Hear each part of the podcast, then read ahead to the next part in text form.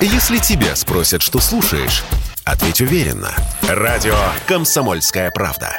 Ведь Радио КП – это истории и сюжеты о людях, которые обсуждает весь мир.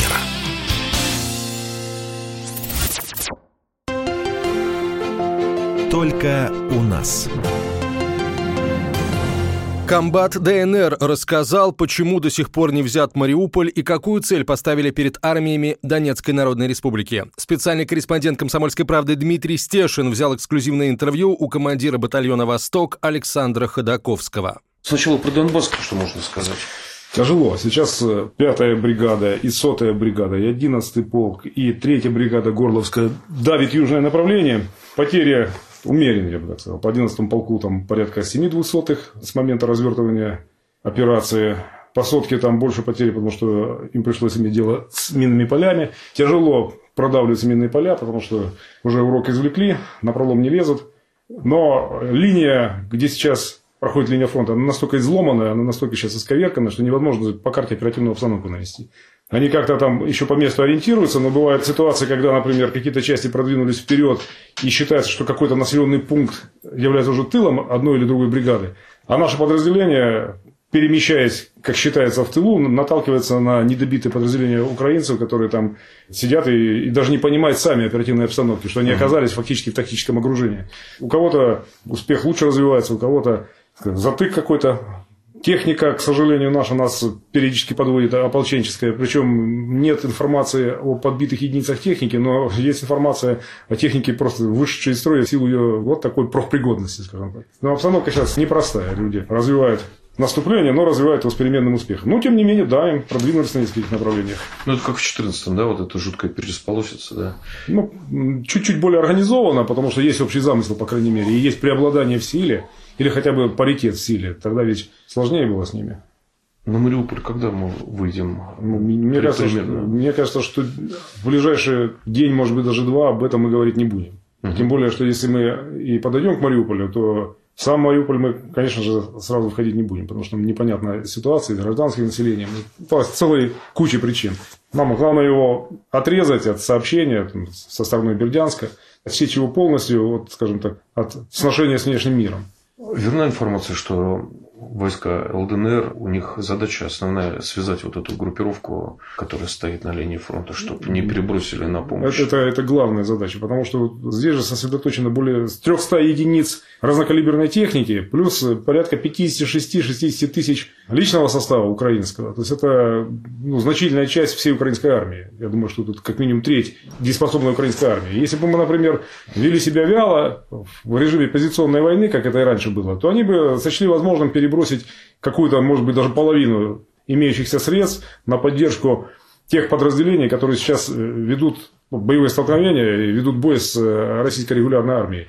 А получается, что когда мы активизировали, мы же ведь сняли со всех направлений весь имеющийся в наличии резерв, и не резерв даже, и даже местами заменили отмобилизованными нашими гражданами на позициях заменили действующие подразделения, перебросили их на направление удара на южное. И в результате мы сумели добиться нужной концентрации и создать там, ну, пока что такой ограниченный оперативный успех, добиться этого успеха. Но уже этот успех, он заставляет их держать основную массу своего личного состава у линии фронта. Если бы и ничего не делали, они бы не стали бы, грубо говоря, на этой территории задерживаться, а перебросили бы часть куда-нибудь на направлении Мелитополя, как мне кажется, через Бердянск. Но это бы было бы неправильно. А так мы их держим.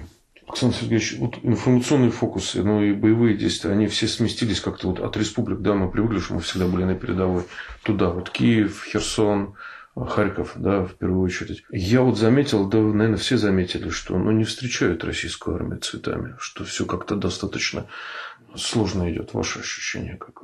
Да, да, мы, слава богу, при наличии интернета снимаем информацию из их источников, из наших источников, пытаемся где-то как-то какую-то усредненную увидеть во всем этом позицию. Каждая сторона немножко ангажирует, когда подает информацию. И мы видим, что ну, объективно народ, во-первых, испугался, не понимает, что происходит.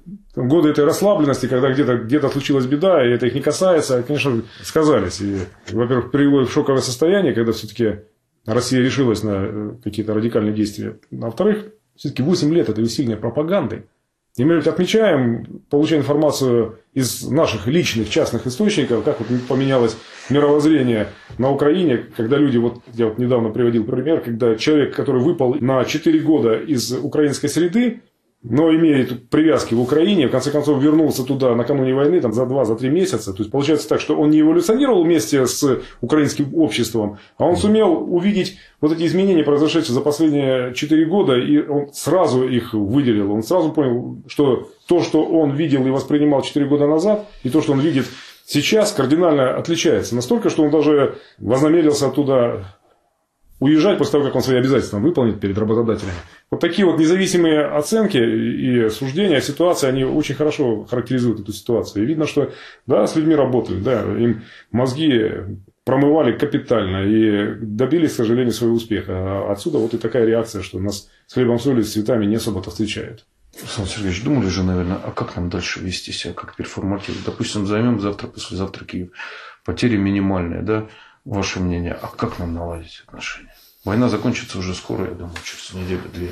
Ну, мне кажется, что все равно будет реализован политический план такого рода, что будет смена власти, каким-то условно легитимным образом будет избрана новая власть. Чего тут миндаличить? Понятно, что легитимность избрания она будет вполне условная. Мне кажется, что это новая власть, но украинская власть, состоящая из украинского истеблишмента, она будет навязана в буквальном смысле. Кто это будет? Медведчук, Клюев, там, другие персонажи. То есть те, которые ну, расцениваются в России как вменяемые политики и не стремящиеся к присоединению к Альянсу и в Евросоюз, а стремящиеся, ну, например, пусть там к независимости Украины, но после тех событий, которые произошли, но, скорее всего, все равно это будет уже с уклоном на, с ориентацией на, на Москву, на Россию.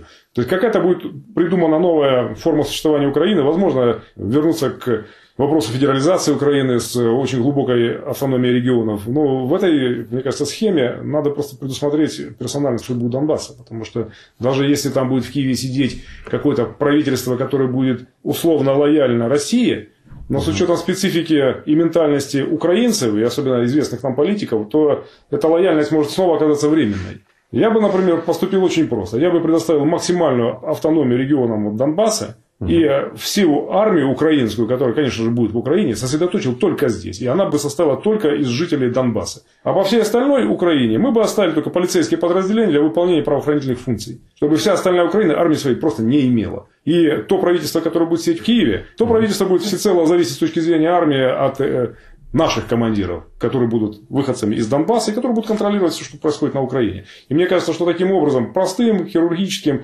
мы уйдем от возможных попыток потом, ну, так сказать, э, снова создать какой-то ударный кулак, э, какую-то угрозу для кого-то, независимо от того, кто это будет. Кажется, что западные области, ну, наверное, мне кажется, попадут под, в конце концов, протекторат западных стран. Польша, Венгрия, Румыния. Польша, Венгрия Румыния. К этому, мне кажется, все идет. И, наверное, в этом есть логика. Нам, конечно, придется поморщиться и смириться с мыслью, что мы эти территории на какой-то период времени, а может и надолго потеряем. Но, с другой стороны, мы вот сегодня мы своего рода говорили об, не об ошибках, а о том, что советской системой была заложена уже эта ситуация заранее, когда мы абсолютно инородных людей впустили, это все равно как воду питьевую смешать с канализацией, извините за сравнение, конечно. У них совершенно свое видение жизни, свое отношение к славянскому братству, к чему угодно. А мы, получается, втянули эти западенские области в нормальный, ну, так сказать, русский мир, да, и мы превратили это все в такую мешанину, в такую кашу. И эти, так или иначе, влияли на все остальное. Мутили, вот сколько они сейчас вот перековали под свою идеологию нормальных людей, русских людей. Убедили их в том, что за этим есть какое-то будущее. Я считаю, что можно перекреститься по поводу потери этих западных областей, но самое главное, что это будет вполне себе нормальная резервация для тех, кого мы будем, чистя Украину от национализма украинского, мы, по крайней мере, будем им предоставлять альтернативу. Вот, пожалуйста, идите в Тернопольскую область, и там будьте националистами хоть, не знаю, там, до смертного боя. Как не, не загоняй в угол, да. Не загоняй в угол, потому что вот тем советская власть, она и совершила, наверное, ошибку, что она загнала их в угол, и они вынуждены были спрятаться, стать этой пятой колонной, какой угодно колонной. Они притворились, что они вроде как наши на какой-то период времени, а потом скрылись. А мы их, наоборот, мы их должны отсепарировать и отправить к себе на родину, предоставить им все возможности до нормального человеческого существования, там, воспроизводства какого-то нормального, не ограничить их ни в каких человеческих правах, потому что мы на это не имеем права, мы не Господь Бог, и не нам решать за их судьбу. Но мы должны им дать возможность жить. А как они будут жить, это уже их право. А мы будем здесь наводить порядок, спокойно вычищать, как авгиевые конюшни после них, всю эту территорию, приводить к нормальному состоянию. Вот как они зомбировали, так будем возвращать сознание украинцев к нормальному, здоровому качеству, потому что другого варианта нет. А кому не нравятся новые порядки, вот открытый коридор КПВВ в какой-нибудь там области, и, пожалуйста, переходите, забирайте свои вещи, как у нас здесь на Донбассе продавали свое жилье там за бесценок и куда-то уезжали, кому не нравились наши порядки.